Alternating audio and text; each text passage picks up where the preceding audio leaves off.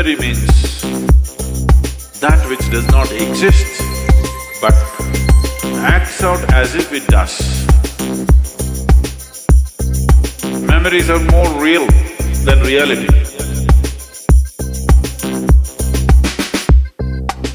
So I want you to understand everything in your life is run by memory, not just your computer stick, everything in your life. When I say memory, not just what you carry here, your very body is a body of memory. Why? If you eat a banana, it becomes a masculine body, and if she eats a banana, it becomes a feminine body, is simply because of the memory that it contains, isn't it? The information that is stored in this body and that body is different. Same banana, it becomes a man, same banana, it becomes a woman. Eso no. ¿No? Banana.